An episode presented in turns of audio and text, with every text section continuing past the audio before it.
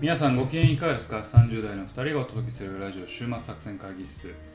えー、お相手は私だどうぞ馬場でございます。よろしくお願いしよろましす。くお願いします忘れたんか。 えーこの番組ですね、映画や漫画などの娯楽からスポーツやさまざまなイベントまでこんなんやってみたけどどうですかというのを提案する番組でございます。はいありがとうございます、はい。えーこの番組がですねうん配信される頃には、えープロ野球が開幕しているかなとあ思うんですけど確かに何もなければね、何もなければ開幕してると思うんですけど、待ちに待った。ははい。い野球がある日常が帰ってくるっていうねうんなんかあったな、そういうキャッチコピー な。キャッチコピーうあのーまあ最近まだプロ野球やなと思って、うんちょっとふと思ってたんうんんうんですよ、うんで僕はあのーずっと前ですねまんまだもうこの終盤作戦会議室の初期会の頃に、うんあの2人であのじベストナインを考えて語るっていう謎会が2回やあったあったあったあったあった。あの野球ファン以外聞かないだあろ聞かない聞かないであろうう。野球会があってうんですね懐かしいな。あのそれをふと思い出してでふともう一個思ったのはですねあのあ外国人選手のベストナイン作ったら面白いんちゃうか暇なのか。って思っう て、ん僕はあの一人ちょっと考えてみたんです、うん外国人ベストナインで結局、うん。まあ、結論からすると、うんまあ、まだできてなくてですあね、まあ、あ。なんせキャッチャーがいないっていう、まあ、キャッチャーはうんな。うん。けどあのまあこうだよっていうのはなんとなく見えてきたうんオッケーオッケー内野とピッチャーはまあなんとなく見えてきた決まったのうんうんだからちょっと話したいなとオー思っケてー行こう。うんこのオープニング借りてねうん多分聞きたい人もいると思う から少ないと思うけど多な分ねうんでファーストはやっぱりですね、まあ、ヤクルトファンですし、うんまあ、ヤクルトの最強外国人としてはこの人でしょうと、おうペタジーニですね。そっちねはいはい、あはい、れそうどっちだっえあのえっ、ー、とねラミレスたかラらミちゃんか、ラう。ミちゃんはもう裏切り者やから ペタジーニまもあ生きてるよお前ペタジーニも両や方巨人来てるか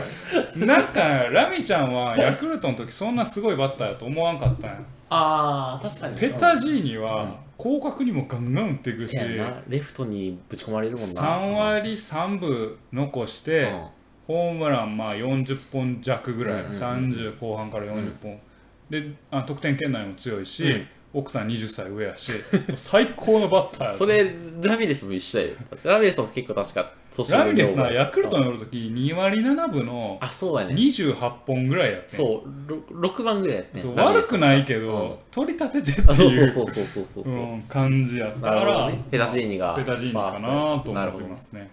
でセカンドは多分もうこれを聞いてるね最近の若い子は知らないでしょうけどまあペタジーニも知らんと思うけどなるほどねうんうん誰やであ誰なのロバート・ローズですね、セあーカンド、まあな横浜のマシンガン打線の一翼を担った、はいはいはいはいはい最高のバッターでしょ、あーからあ彼も、まあ、打率3割3分残しーあーて、そうねまあ、ホームランちょいペタジーニは低めかな、まあ、けど30本から20後半は守守備もうまかったしね、備もうまいし、セカンドで、うん、うんもうあの時のマシンガン打98年優勝した時のマシンガン打鈴木さん、鈴木久則ああはいはいはいはいと,、えーっと石井拓郎、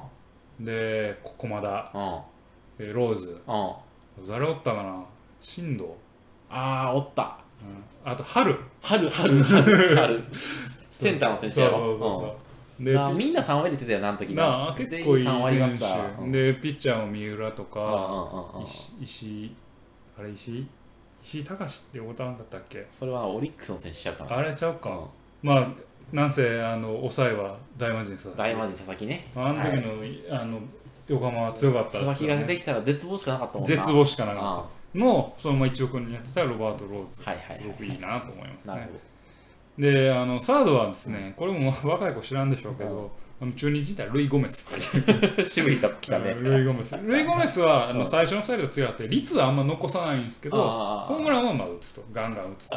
でなんで彼を入れるかっていうと僕彼にサインもらったんですよ だからなんかすごい記憶に残っててなるほどね、うんそのししああのプライベートな感じのそう話だよね彼うんがあの阪神戦の時にあの泊まるホテル、まあ、中日がと御用達にしてたホテルうんうんにたまたま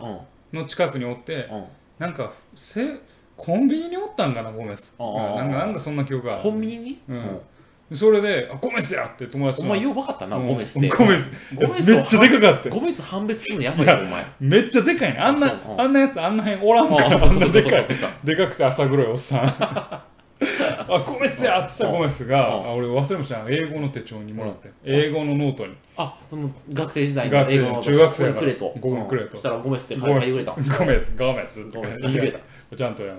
ええやつやなゴメスが好きゴメスええやつやなあとゴメスね俺バッティングのフォームを覚えてて、うんあのバンって打つねんやんあれ右バッターやからうんバンって打ったら、うん打った瞬間にちょっと体勢崩すのがちょちょちょちょって歩くねんいや ほんまにこれえそうやったっけいやほんまにもうゴメスの顔が全く浮かばんし、バッティングフォームも全然覚えてないわ結構まあまあでも中日では活躍した、うんしてたね。まあ、確かに34年はおったでしょおったと思うおったとうん結思う。構うんいい選手 A バッターやった。うんよかったですね。で、あと、ショートはシーツですね。あの広島と、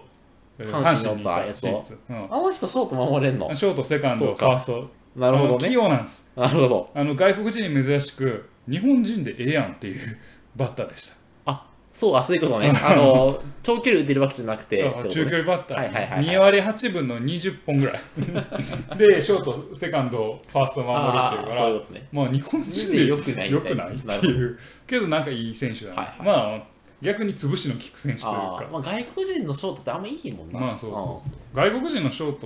トはね、うんなかなか、まあ、日本もショートはさ、やっぱ花形やから。うん。うん、確かに。置いときたいうんそうやな。日本人選手日本人で置置いいとときたいよね。うんというわけでね、ちはょいっと話しすぎてますけどね、うんまあ、最後に、まあ、先発、中継ぎ、抑えをね、おう先発はチェンですね、チェン、あの今、あ中の日のメジャーに、メジああャーにいますけまあどそこはね、いい確選か手、にいいいい選選手。手、いい選手。うでん中継ぎはジェフですね、ジェフ・ウィリアムジェフ・ウィリザム、はいはい。これもいい選手ですね、あの阪7神年の JFK の。うん JFK の、もう中継ぎとしてはうん最高じゃないですか、いコントロール良くて、150キロ以上出て、変化球があって、左利き。まあまあそうやな。めちゃくちゃいい選手だと思うんですけどね。で抑えは孫ドンヨル ですね。ぼ多分僕を聞いてる人何人知ってると思うんですよ。僕孫ドンヨル好きなん ですよ。結構なんで好きなのそんどんより。なんか圧倒なんか抑えで圧倒的な感じがあるの。え、そんなまっすぐ速かったイメージないよな。んかスライダーピッチャーでしょそれでピッチャーか。ううんいや。孫ドンヨルって名前がもうもう勝てへん。佐々木か孫ドンヨルかみたいなところではも個存人在的やったによな確かにな個人的にはある。うんなんか確かに絶あとね笹岡もいたけど笹そう笹岡なんか先発のイメージもあった。あれそうね確かに90年代前半が先発ででその後半がなんか佐々木と笹岡はなんか俺の中で小学校の時セセットやったセットやったうんなんか A ピッチャーが2人いるみたいな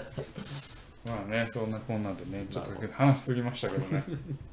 まあ皆さんもね、はい外国人ベストナインを考えてみたらね、確なかなか新しい感覚が得られるんじゃないかと思いますけどね。ははいい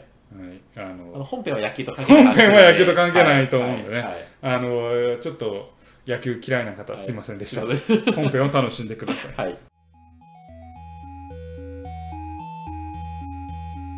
さあ、今日も会議を始めていきたいと思います。はいさあ、今日のテーマは何でしょうか、えー今日のテーマはですね、えー原作を全否定したアニメ劇場版というテーマで、えー、喋っていきたいなと思はい。っております。はいはいお願いしまで今す。日は2つの作品を紹介していきたいんですが、はい1つ目の原作を全否定としたアニメ劇場版として挙げたいのは、えーご存知、エヴァンゲリオンの劇場版でございます。はい。はいまあ、劇場版言うてもあの最近その新劇場版ってありますけど、今回は、えー旧劇場版ですね。進撃の Q が一番あれかもしれんけどね、いろんなものを裏切ったんかもしれないですけそうど。なの原作のコンセプトを全否定してるのそれは。まあ Q は見てみたらわかる。あ、そうか。俺もそれ見てないの。あ本当ですかうん見てくださいそうわかりました。はい。で、まあ、ちょっと僕は今日はですね、旧劇場版というこ旧とで、劇ねあの、はいエアーと真心を君のやつです君ね、にねはいやりたいなと思ってます。はい。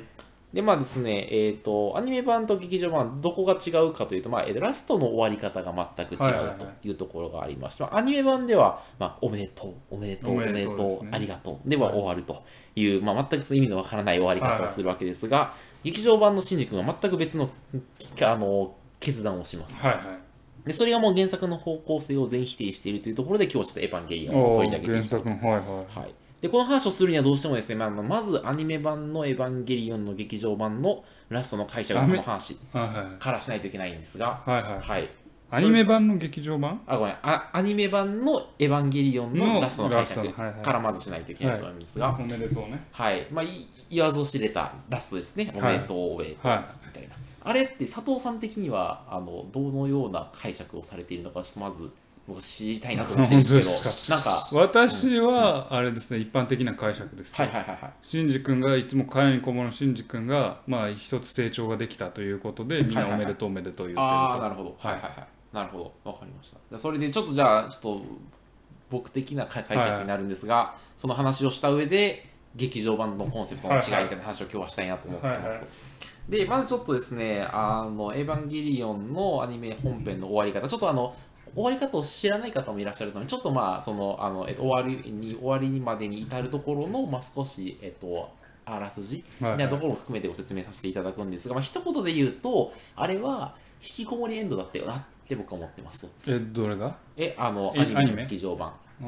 うんア引きこもニりアニメの劇場あ版ごめんえっとアニメの劇場ごめ版んさっきからそう言い過ぎた、そうえーアニメの最終回最終回が、えー、と引きこもりエンドだったはいとはいはい思ってますとはいはいはいでちょっとあの初め最終回直前ぐらいのあのあらすじをちょっとまああの少し思い出しながら聞いていただきたいんですが、まあ、あれはそのいいまあシンジ君がやなお父さんの命令に従って、まあえっとエヴァンゲリオンに乗ってたとうんでまあいろいろ人を倒してたところ、まあ、親友であったカオル君うんを、まあ、自分の手で殺さないといけなかったと、うんでそれでは真珠君はあのすごいあの、えっと、へこむというか、うんもうあ心を完全に閉ざしてしまうわけやなでそんな時やな人類保管計画を進めるゼーレさんがやなあの、えーネルフの騎士を攻めてくるとうんででも真珠君はネルフの総域に対してももう嫌だともうこんなにも自分は傷ついているのに誰も自分のことを構ってくれないとでもう、えー誰か誰か助けてよみたいな感じでまああのえっといじけてしまうわけやなでまあ周囲の人からすると、まあ、ゼーレンへの総攻撃の対処で精一杯な中なのでだ誰も構ってあげられない中、まあ、し真珠君だだけが現実をから逃避をします、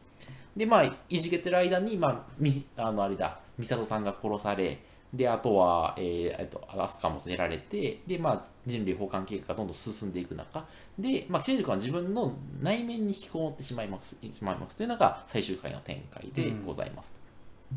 でこの時のシンジ君の内面の葛藤の話をするんですがあのエヴァンゲリオンに乗って誰か他者に影響を与えるとかしようとすると絶対に結果として誰かをき傷つけることになってしまうじゃないですかそれこそ、えー、当時君もそうだったしあのじゃないですかでその誰かを傷つけると結局自分も傷ついてしまうじゃんでそうするとそういう世界ならもう誰とも関わらず自分の中に引きこもろうとそういう決断をシンジ君はしますとでそうすることでその誰も傷つけないような世界あのまあ要は妄想の中で自分の世界に浸ることであようやく自分はここにいてもいいんだみたいな風に感じられるようになるんだみたいなだからなんかその最終回でさあのえ妄想が描かれるじゃんあのなんかえっ、と綾波がパンをうんかじっ加て,、えてねあれはなんかはい妄想の世界に自分があの、えっと、ひ引きこもってしまうということの描写だと僕は思ってますうんなのでまあアニメの最終回においては自分の内面に引き引きこもることによって自分が傷つかない世界を手に入れることができてそうすることであようやく僕はこの世界にいてもいいんだっていうふうに思えるようになってあようやく自分の存在を認められるようになったねおめでとうって言って終わるというまあなので内面に引きこもってしまったお話として私は捉えておりますとはい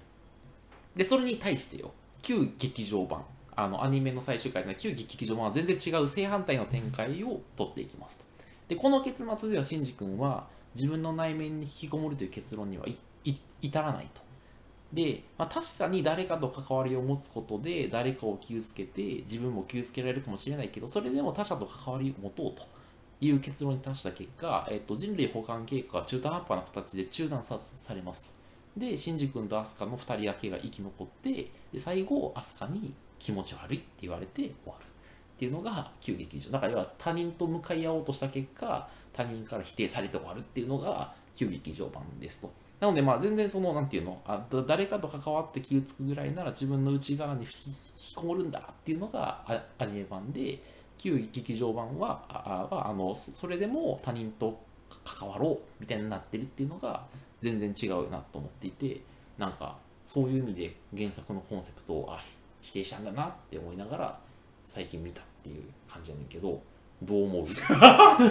いや、うん俺あのアニメの最後の解釈がちょっと違うとああ思う、その話をしたい、うん、あれはなんかあの綾波が、はあのえっ、と普通に学校に通ってるうんやつで、こういう可能性もあるんだっていうのをはいはい言はいはいってはいてうんえっと確かいや私の記憶が確かならば、うんうんうんえーっと25話26話であまりにも内的な話を書きすぎてよくわからんから、うん実際外で何が起きていたかを描いたのが急激だから、うんうんうんなえアニメ版と急激は、えー一緒のはずあ最後の展開も含めて大河の展開も含めてそうだから一緒だから「おめでとう」の意味は、えいやこれねじゃんもうめっちゃ考察してる人いるからあれやけど、おめでとうの意味はえっ、と要は一つにな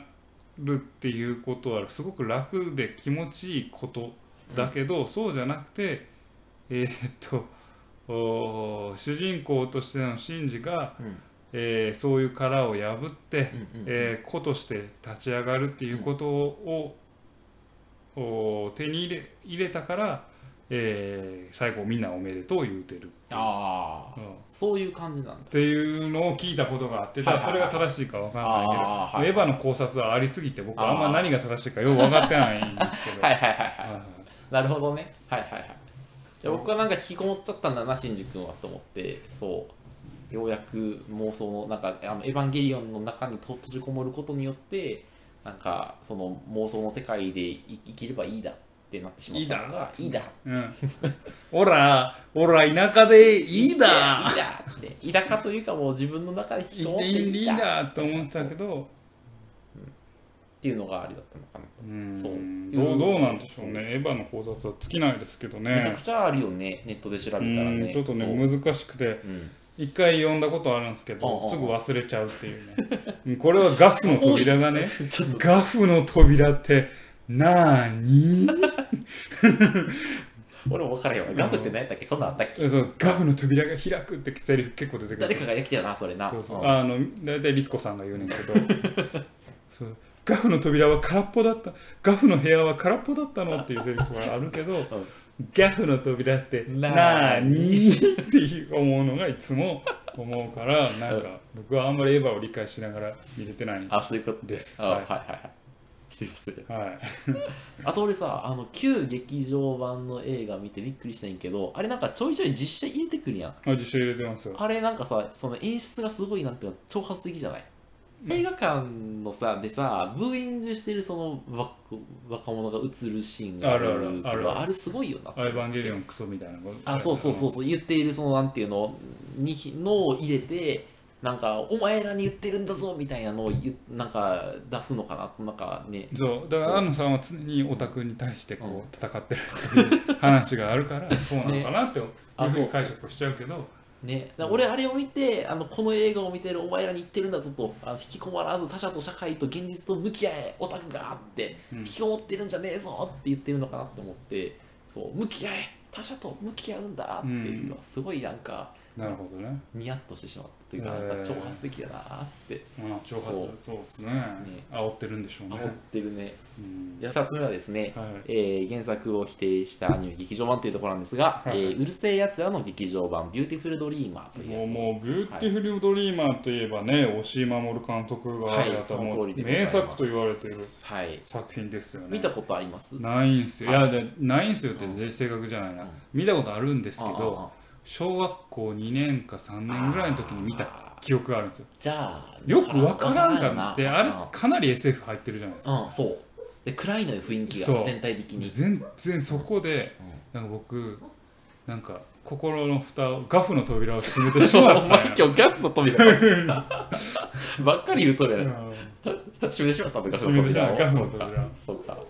そうかわかったでちょっと今日はその話をしていきちょっとまあだいぶ有名な映画ではあるんですが、まあ、今の人たちはあんま知らないと思うのでちょっとぜひ紹介をしたいんですが、まあうるせえやつらといえばあの高橋ルミ子ル先イコ生先が生ですねね。ですが、まあ、さ先ほど言ったように、まあ、高架機動隊シリーズで有名な押井守監督が作った作品でございますと。で、これもまたですね、原作のコンセプトを全否定した作品でございまして、実際にですね、高橋留美子先生は、この映画を見て、激怒したそうです。へっていうえ逸話があります。へーはいでこの作品を一言で言うとですねた高橋留美子が描く夢妄想の世界から覚めて現実を生きろというメッセージ性を含む作品でへーございます。はい、そんなんばっかりやね今は回い取り上げてるのは私こうそのシ リーズをえっと夢から覚めて現夢実からを覚めた生きろシリーズを持ってまいりまはしいた。ははいいはいはい、でえっとですねこの劇場版の物語の舞台がですねあの高校の文化祭前日を描きます、まあ、高文化祭の前日ねで、えっと諸星与えるたち登場人物は、まあ、文化祭の前日準備にすごい、えっとえー追われ追われてまてるすととでその状況なんですけどただいつまでたっても文化祭の当日にはなら始まないらない始まらないあ知ってんのかその辺はうんでなぜか文化祭の前日という一日をループし続けているという、まあ、あの怪現象にあっていることにキキャラクターは徐々に気づいていくと。でまあ、ネタバレをしてしまうと、えっと、無邪気という妖怪がいまして、まあ、その妖怪がとある人物の願いを叶えてしまったがゆえに、まあ、文化祭前の一日がループすることになっているという、まあ、そういう映画ですと。で、まあ、徐々にそのキャラクターは違和感を感じて、自分たちがループしていることに自自覚するんだけど、その結果、あたりたちが何をするかというと、毎日を楽しく遊びほうけて、またドタバタドタバタと過ごすという、まあ、そんなに普段と変変わらないいようなことをして、なんか、ね、ぼーっと過ごすみたいな、そういう、まあ、話なんですね。ですごい面白い試みで、もともとうるせえやつらって、時間っていう概念がない世界じゃないですかと。なので、まあ、すサザエさん状態だよなと思っていて、で、そういうループ、こういうループ構造にある作品の登場人物に、あれ、俺たちループしてないって言い言わせるっていうのが、まあ、なんか、すごい作品だなと。まあ、要は、カツオ君が俺たちループしてんじゃねっていうよう言わなせた、よね絶対言っちゃいけないやつじゃない。で、それを、まあ、その、まあ、も物語設定上ループ、実際にその、物語の世界観の中でループさせることで、はいループを自覚させるといさせるう、はいまあ、ちょっとメタフィクション的な構造になっていますと。であの物語の終盤でそのループ構造を作った張本人である、えっとまあ、無邪気という妖怪ばやな、えっと、その諸星あたるに問いかけてますと現実に戻りたいですかとであの別にこのループ構造の世界の中で現実あの永遠に続く日常を生きたっていいんじゃないかとうん何もせずだらだらと楽しく過ごし続ければいいんじゃないかみたいなことを問いかけてでまああのどっちにするのってその、えっと、あの当たるに問いかけるのねで最終的に当たるは現実に帰帰ることをまあ選択するんだけどでつまりこれは押井守が映画の視聴者に問いかけてる構造になっててその別に高橋留美子が描く虚構の漫画の世界にひとに引いたって何もせずだらだらと永遠に続くような、まあ、お終わりのない日常を生きてもいいんですよとでただ早く夢から覚めて現実に戻ってい生きた方がいいよみたいな感じの、まあ、構造になんかそのあ当たるはなんていうのあのループ構造から戻る選択をしたけど、し視聴者である君は高橋留美子の描く世界から戻って現実からいい生きるのか、それともこのなんかね時間の進まない世界でその漫画ののの中の妄想に浸ってい生きるのかどっちみたいなことをあの原作が好きで映画を見に行ってる人に問いかけてしまうっていうのがすごい映画を出したまあななっていう、確そうかにもう見に来てる人に対しそうてド直球ストレートか投げ返すわあそうそうそうそうそうみたいなって意味で、まあそのまあ、コンセプトの全否定うんの映画としてすごい挑戦的な映画を押井守さんは出したと、うんはい、ただそれがきっかけで押井守先生はなんか有名になったらしいよあそうなんやなんかクロートには受けたんだっえてなんか割と若い頃の作品のはずーあいつそれがあれ初期なんかパトレーバーとかじゃなくて多分結構広角でもなくもともとなんかね広角90何年押井守さんはたあのうるせえやつらのアニメの脚本を書いて書いてたんだあそうなんってえーアニメのなんかあるやんあのあのなんかあの、まあアニメシコリーナンズとかでもそうやけど、んでそれだけどもともとなんかそれはいろんな制約の中で書かされてて自分の色を出せなかったのをすごい後悔してて、うんでアニメはやったろあ映画やったらやったろやったろか今回は一発つって一発やったろとや僕そうらやつってであれで押守さん会社とあの映画の制作会社とか高橋留美子さんに脚本の内容を一切教えない一切教えずに映画制作したらしいえでなんかいろんな脚本家が脚本書いたのを全部ボツにしていったんだってーえーで自分が裏側で書いててもうでも映画はもう進んでる広告であ広告とか出してしまってるから、うんこの脚本で行くしかないっていう状況にしてうんで映画を発表した瞬間に会社辞めたんだってスパーンいややめますって最悪やんやってることはもう最悪やけどヤクザやで言って そういやマジでヤクザそれはまあ現実を見ろって いうか、お前やってることガキやででもそれをさ出すともうすごい止められるからうさ、んっていうのを多分そのアニメのやつとかでもいろいろあったんやろなその辺なまああったんやろうけどあったんやろうけどやってることはメッセージと裏腹にやってることは崩れでもなんかそのジブリの宮崎駿監督とかに相談をして宮崎駿さんは「はいやっちゃえば」って言ったんだったらしくてうん大体やっち天ゃうか才大体天才はクズやから 大体天才はクズという、はいで自分の世界観を主張した結果できたあのやつはいはいで高橋留美子が激激怒怒すするるそりゃ激怒するわな、はルミ子先生そうとかそうそうそうそうっていうはいという感じでですね今回はですねあの原作を全否定したアニメ劇場版というところをテーマにバババッとお話しさせていただきましたまあ両作品ともあの他者と向き合うのだとあの現実を生き生きるんだというまあメッセージがあるので多分これあのあれなんだよ1990年ぐらいのやつでなんかやっぱねあのひあのひ引きこもりの時代だったみたいなところがあるよなと思っていてなんかねでそういう言われた時代背景みたいなのもおそらくあるのかなと僕は思っているが、はい。っていうところで、まあそんな時代感を感じな、多分その、なんていうの、その、バトルロワイヤルのさ、なんか、引きこもってたら殺されるから、もうそれぞれの正義をかけて戦うんだみたいなのがさ、多分流行るのが2000年代ぐらいなんやけど、その10年ぐらい前は多分その、あの、もうなんか、誰自分が前に出て誰かを傷つけて自分が傷つくぐらいならもう引きこもるんだみたいなのをあの、まあ、時代のムードだったのでいやそうじゃないんだみたいな話を、まあ、ししししたい監督 がまあ自分の色を出そうとした結果こうなったみたいななるほどそう感けじだどった逆に今の次の世代には刺さるかもしれんよね、ほうこうコロナになってああああ面白いなかなか人と付き合わなくなってくうる、んうんうん付き合うとしてももう選択的にできるのは自分と興味のある好きな人としか付き合わないあーうん要は閉じた価値観価値観の中で、要は物理的にも合わないし、うんうんうんうんいや会う機会も少なくなるし、っていう世界を生きると結局自分のいい居心地のいい世界でしか生きなくなる人々はいはがいはいはい増えてくるそうやねかもしれないうんうんよね。えーそうなった時に、まあ、まさにそのムードっていい言葉やけど、うんえーダイバーシティ多様性を、あのー認めようっていうことの、まあ、ある意味危険な部分っていうのは、うんうん何でも認めるっていうことは、何でも良しとする、うんじゃあ私はあの人と付き合いたくないっていう価値観ですらいい、うんうんうんそうそうすると結局閉じた価値観に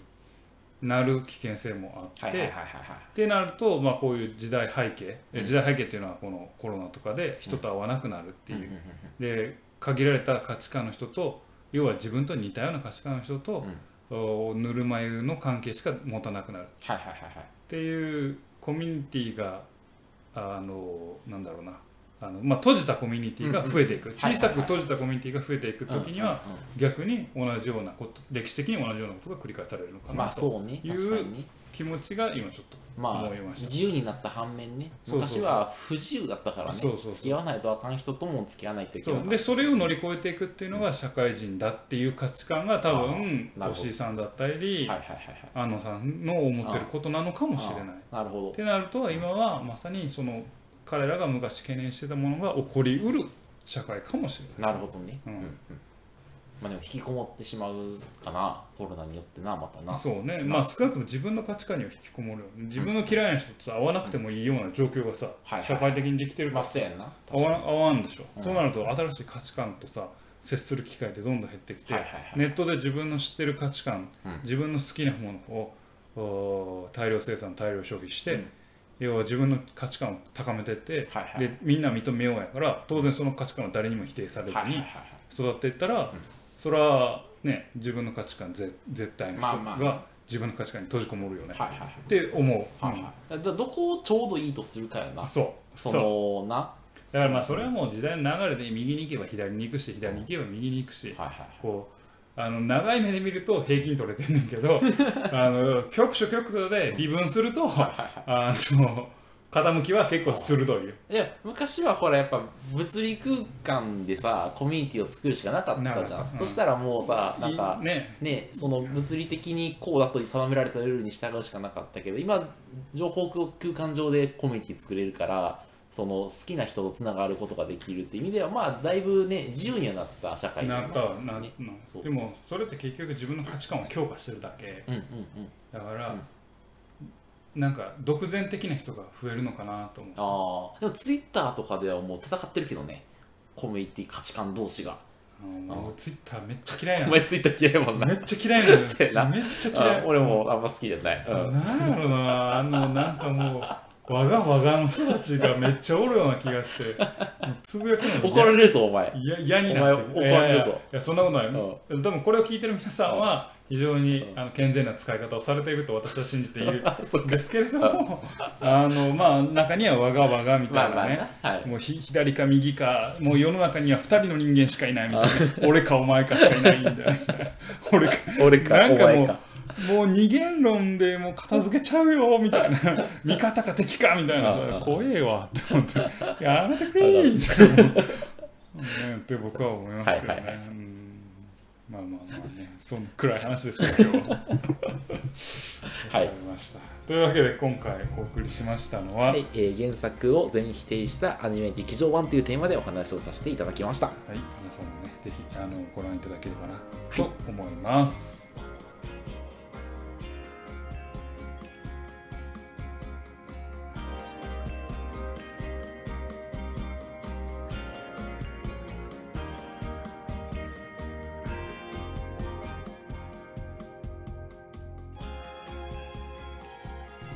週末作戦会議室でお便りをお待ちしております。お便りはポッドキャストのメモ欄に記載されたリンクよりアクセスいただき週末作戦会議室ホームページメールをームよりお願いしますまたツイッターもやっています。週末作戦会議室でぜひ検索ください。はお便りはツイッターにいただいても結構でございますい。まあ、さっきあんだけね、ツイッター怖い怖いって言いながらね、はいまあ、ツイッターもやっていますっていう やっとると即矛盾する、これが人間でございます よね、本当に。やってる分にはええやん別に、まあ、あ、ね、かんのかな、まあねまあ正しく使えばね、まああのそうやな SNS っていうのはいいと思う。まあ、我々が正しく使ってるかどうか分かりませんけど、ああそうねあのーまあまあこ心の騒ぎで「巣ごもり巣ごもり」って言われてですね、あのーラーメンがねカップラーメンとか、インスタント麺が結構売れてるんほうですわほうほうほうほうほであのまあ我々もご多分漏れずカップラーメン好きなんで、うんあの買うんすけう買うどんやまあ流行り廃りがあるわけですわ、うんその中で生き残ってるのカップラーメンとか、うんあカップヌードルとか、どん兵衛とか、まあ、うん日清系のね、あー強いところあるねで流行り廃りはいろんな味がある中で、最近食ってうまかったのがおあのこれどん兵衛なんですけど、うんどん兵衛のラーそばって結構うまかったんですよ、ラーそばうんラー油を入れたそばへ汁なし麺汁なし担々麺みたいなそばってあのそば普通のそうばあーちょっとあのラ中華中華麺あ違うやんねうんラーそばが結構うまくてほうほうほううまいなと思ったんやけどこれの命はいつまでかなと思ったんや命命、うんどういうこと流行り廃りが多いからああーの前なんかの番組でやってたけど、カップラーメンももう何十種類って味出してきたんですよああでも結局生き残ってるのは、まあ、カップヌードルというまあシンプルなやつと、はいはいはいあカレーあとあシーフードああ味噌あまあ外さないという定番と言かわれるやつね定番と言われるやつがだけが生き残ってあああるああとはうぞうむぞうがもうどんどん消えてっはいはいたんはいですよはいはいあどん兵衛のどん兵衛もやっぱりあのきつねうどんとあのたぬきそばああああが生き残っててあとカレーうどんとかまあまあなんかその辺のまあ定番が生き残ってる中うでんうんラーそばはいつ生き残いつまで生き残れるのかなって思って。あーまあすぐ死ぬでろうねまあ、すぐ死ぬやろう あなあと思ってはさいはいはいはいもう流行り廃りって早いなっていうのとこのやっぱり結構万人受けないとダメなんやなと思ってああまあそうやねうん単価が安い分利益取れたらあのマスを取らないとそうやなあかんってなるからうんうんニッチな商品は生き残っていかれへんってはいはいいうはいはいところは多少あるんだろうなと思なっんてかさメーカーもさなんで俺たち新商品作ってるのかっていうとさなんかもう棚押さえするためみたいなとこあるよねまあなまあなうんなんか新商品ですって言ったらスーパーに置いてくれるからだから作ってんだみたいなただそのプロダクトライフサイクル的には割とそのすぐに死死ぬことは分かってるけどまあねつ作らないとねどんどんその今の既存の例えばキリンやったらキリンの新商品のブランド力が低下していくからまあ死ぬ前提で作ってるみたいなとこあるよねまあななんかねそうやんなた棚押さえの話っていうね結構もう売り方ってのも大変ですようんねなあそう大変うんそうかでもなんかけどまああのラーストバ結構うまかったんであうまかったはいじゃあぜひちょっとあのおすすめしたいですね、あの棚に抑えられてるうちにラそばもうをないんかもしれんな俺もさココナッツミルク好きなのよ、あはいはいはいちょちょっと全然違うけど、はいはいだからココナッツミルクってたまに出んって棚があんねんけど大体ね2ヶ月ぐらいしたら消えるのよ、うんまあねであれ好き嫌い分かれるよねうん、結構大好きなのよ俺だから、あのココナッツミルクがあったらすぐ買っちゃうねんけど、うんなんかすぐに消えるんだよなあれちょっとずっとあの定番商品化してほしいねんけどそうすぐ消えるタイカレーはココナッツミルク結構入れてるんですよあそうなの、うん、だから甘辛いんですよちょっとああなるほどね、うん、僕も結構好きなんですけどあまあやっぱ食事に甘いものがあるっていうことにやっぱ違和感を覚える方もいらっしゃるので、あのやっぱりあのあのよくね言われますけど酢豚にパイナップルはどうなんやいう議あー論がねあーあるねあれに甘いもん入れるのどうなんやって言いますけど俺は別にいいけどね、あれね日本の日本日本人じゃねえあの人間の味覚としてやっぱ幅が大事なんですよほ甘みから辛み濃いめっていうこの幅を持たせるものがコクなんですよねうなるほどだから甘みを入れることによってあの舌の中で楽しめる度合いが変わるんですよ、なるほど、うん、だから甘みを入れるまああるいは辛いものに甘みを入れるあるいは辛いものに甘みを入れるっていうのはあの味の幅を広げてるわけですははよははだから必要なことなんですうーんですうんうんそこまで分かったようんうんいやだから大事なんやってだから結局単調になってしまうかうんら変化を与えるための幅なんですよ、ああたまにはそういうのがあっていいとそうそうそうそうんだから僕はあの酢豚にパイナップルは基本賛成ですね賛成、うんえでもその反対派のさ主張としては一緒にた食べんでもええやん別々に食うたらええやんというのだから同じく食べるから幅ができてるんですよあーだから分かれたら意味ないからなるほど一緒に食べることに意味がある甘辛いっていう価値ですよ、ああ、うんなるほどうということでまあそのあれですかん、どん兵衛ラー油をねどうそれはもうどん兵衛ラーそばを、あんまから関係ないけどな、うんだからちょっとぜひちょっと食べ試していただきたいと味があるうちに食べてほしいはいって感じですね、というわけでお送りしてまいりました、ラジオ終末作戦会議室、本日はこれに手を開きお相手は私佐藤と馬場でございましたまた聞いてくださいさようなら